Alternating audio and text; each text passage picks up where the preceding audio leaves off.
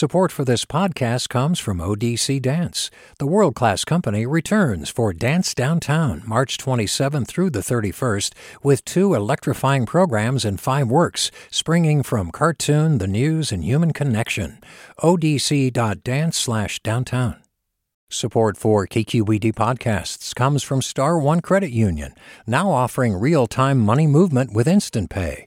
Make transfers and payments instantly between financial institutions, online or through Star One's mobile app. Star One Credit Union, in your best interest. From KQED. I'm Devin Katayama, and you're listening to The Bay, local news to keep you rooted. Wednesday's mass shooting at a Valley Transportation Authority rail yard in San Jose is being called the deadliest in Bay Area history. The victims were VTA workers who have kept transit going during this past year, and now their colleagues and friends who went through the pandemic alongside them are mourning their loss. We kind of all know each other, and it, it's beyond just the facility you're in, it's agency wide. It truly is a VTA family. Today, we're centering the transit agency and the people who've lost friends and coworkers to this tragedy. Support for this podcast comes from San Francisco International Airport. Parking at SFO is easy when you book online. You can choose dates and times in advance and secure the best rates to make your departure stress-free. Learn more at flysfo.com/parking. Support for KQED podcasts comes from Star One Credit Union, now offering real-time money movement with Instant Pay. Make transfers and payments instantly between financial institutions, online or through Star One's mobile app. Star One Credit Union, in your best interest. All right, so so we're talking midday Thursday. Where are you right now? I am uh, sitting outside the kind of headquarters of the Valley Transportation Authority. Um, they just wrapped up a, a, press conference earlier this morning where they gave us some more information about the nine victims of yesterday's mass shooting uh, at the VTA light rail yard. Nico Savidge is a transportation reporter with the San Jose Mercury News. Everyone knows the kind of routine of these mass shootings. Um, and you know the common refrain is you don't think it can happen to you but you also kind of know that it most certainly can. Yeah. Yeah. What was wednesday expected to look like for the vta before the mass shooting happened?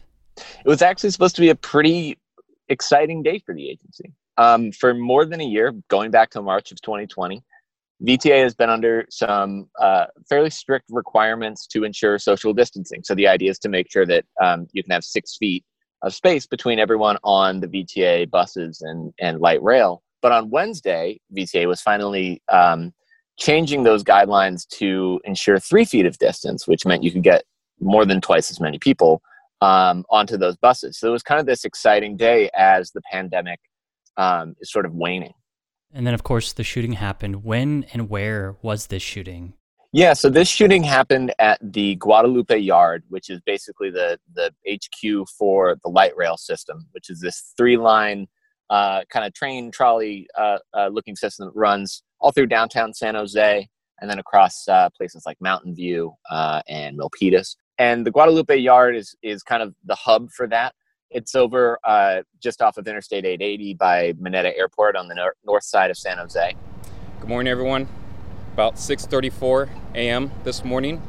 Uh, Santa Clara County Communications Center received uh, multiple 911 calls, a shots fired call, uh, multiple shots fired. And the shooting happened at basically the the busiest time of day at that facility. That's when you know you're getting the light rail system uh, launched for the day. Um, the place is is kind of buzzing with you know the mechanics who have been maintaining the vehicles, uh, the operators who drive them all over the South Bay uh, it's a it's a really busy time there. This building is a VTA uh, control center, a Valley Transportation Authority control center, and is a hub that stores uh, multiple VTA trains and maintenance yard as well.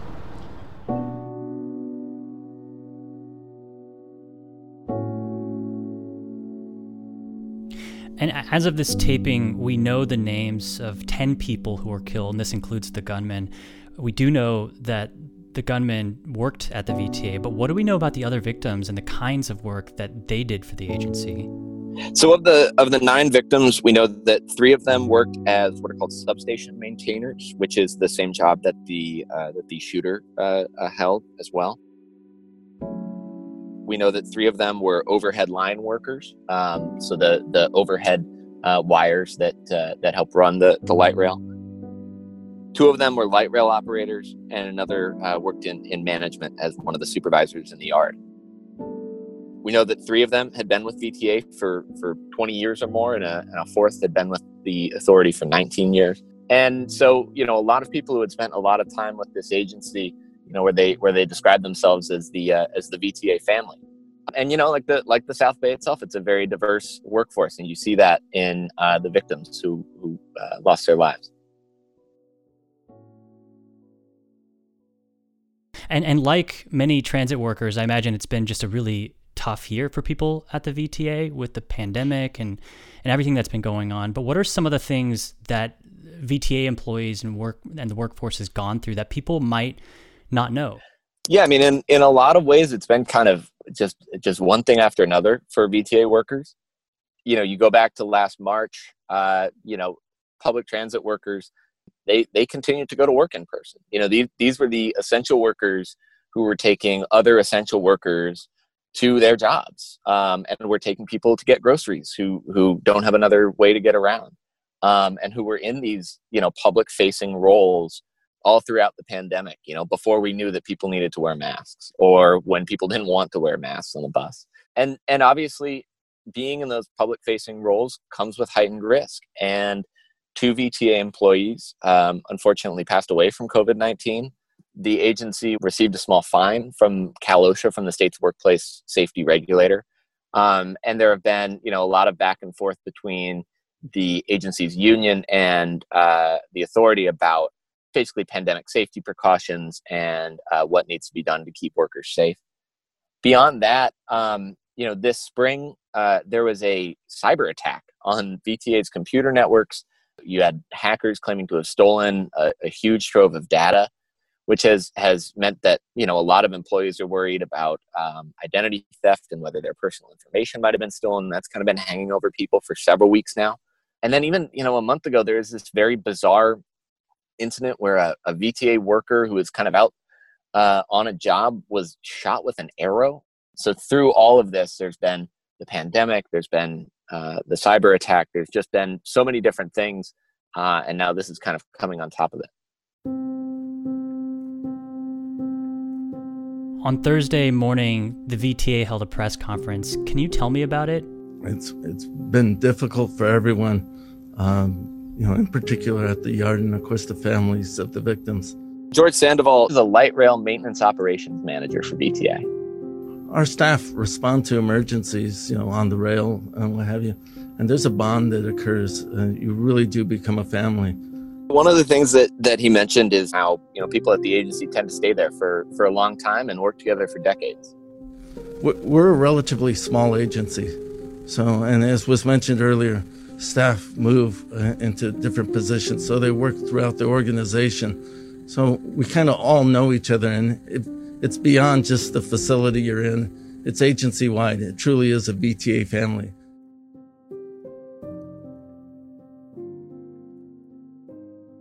So we heard from Noni Singh, uh, who is the superintendent of the Guadalupe Yard. What I'm hearing from my peers of whatever happened yesterday, it shows the character of these guys, how they try to save others while going going through that chaotic situation.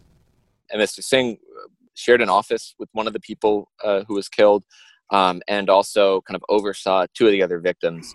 I don't know what kind of poker face I can put out there as a leader to support them. I'm going through a lot of, uh, I would say, confused emotions. I don't know. I'm angry. I'm sad. I'm lost in words. Uh, at the same time, trying to find out reasons why. None of our family members from VTA or the extended family deserve this punishment. And and you know described um, really just this feeling of loss and helplessness and and just the questions that that he winds up you know having i was able to hold those emotions with me yes whole day yesterday when i went home at 7 p.m last night I saw my family running towards the car when I parked.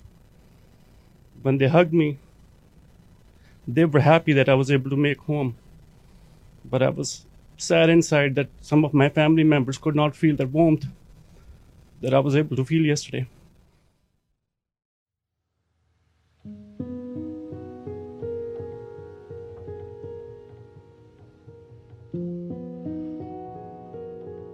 mass shootings are so routine at this point that, like you said, we know they could happen pretty much anywhere at any time. But when you think about what workers at the VTA are going through right now, what comes to mind? I think what comes to mind to me is the hours immediately after the shooting. Um, VTA at this point has suspended the light rail system, but for basically the first six hours after the shooting, before VTA shut it down at noon, you know, those trains were still running. I mean, these would have been operators and people in, you know, control center roles um, and people involved in, in that network who maybe had been at the yard that morning, um, who may have lost coworkers or who did lose coworkers. You know, and they were continuing to to take that system around uh, the South Bay for for several hours at a time of of just tremendous uncertainty about what had happened to their colleagues. They eventually wound up um, shutting down the light rail system, basically because you know the, this yard that is the the HQ for the system is the scene of this investigation. But you know, to, to think about that uh, you know what folks were were continuing to do right we're we're continuing to go and do their jobs even you know hours after uh, this this horrific event i think is is pretty remarkable again th- these are the folks who who did the jobs that allowed me and and that allowed a whole lot of other people to be able to stay at our homes right who who allowed us to uh, shelter in place um, and who faced heightened risks as a result of that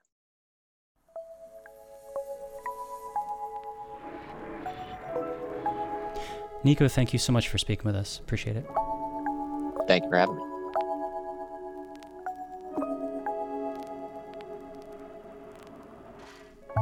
The identities of the nine people who were shot and killed Wednesday morning are now public. And on Thursday, VTA board president Glenn Hendricks read their names and shared a little bit about each of them. Abdul Vehab Alamandran, age 63, worked for VTA for approximately 20 years as a substation maintainer. Adrian Balleza, age 29, started his employment with VTA as a bus operator trainee in 2014 and later becoming a maintenance worker and light rail operator. Jose de Jesus Hernandez III, age 35, started employment in 2012 as a transit mechanic, later becoming an electromechanic and then a substation maintainer. Lars Kepler Lane, age 63, started his employment with VTA in 2001 as an electromechanic, later becoming an overhead line worker. Michael Joseph Rudometkin, age 40, started his employment with VTA in 2013 as a VTA mechanic, later becoming an electromechanic and then an overhead line worker. Paul Megia, age 42, started his employment in 2002 as a bus operator trainee, later becoming a light rail operator transportation supervisor, transit division supervisor, and ultimately an assistant superintendent in service management. Taptejdeep Singh, age 36, started his employment in 2014 as a bus operator trainee, later becoming a light rail operator. Timothy Romo, age 49, started for VTA over 20 as for over 20 years as an overhead line worker and we learned late last night that a ninth employee died of his injuries during the attack. Alex Fritch, age 49, worked as a substation maintainer. I would like to ask that we all take a moment of silence for our fallen workers.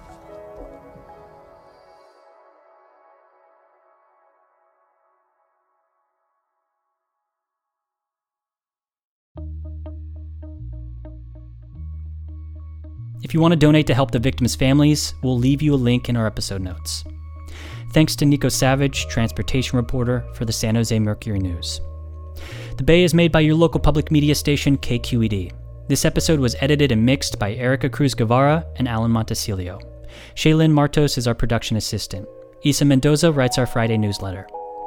We're going to take a break on Monday for Memorial Day, but we'll be back on Wednesday with a new episode. I'm Devin Katayama. That's it from us to you. Take care and talk later.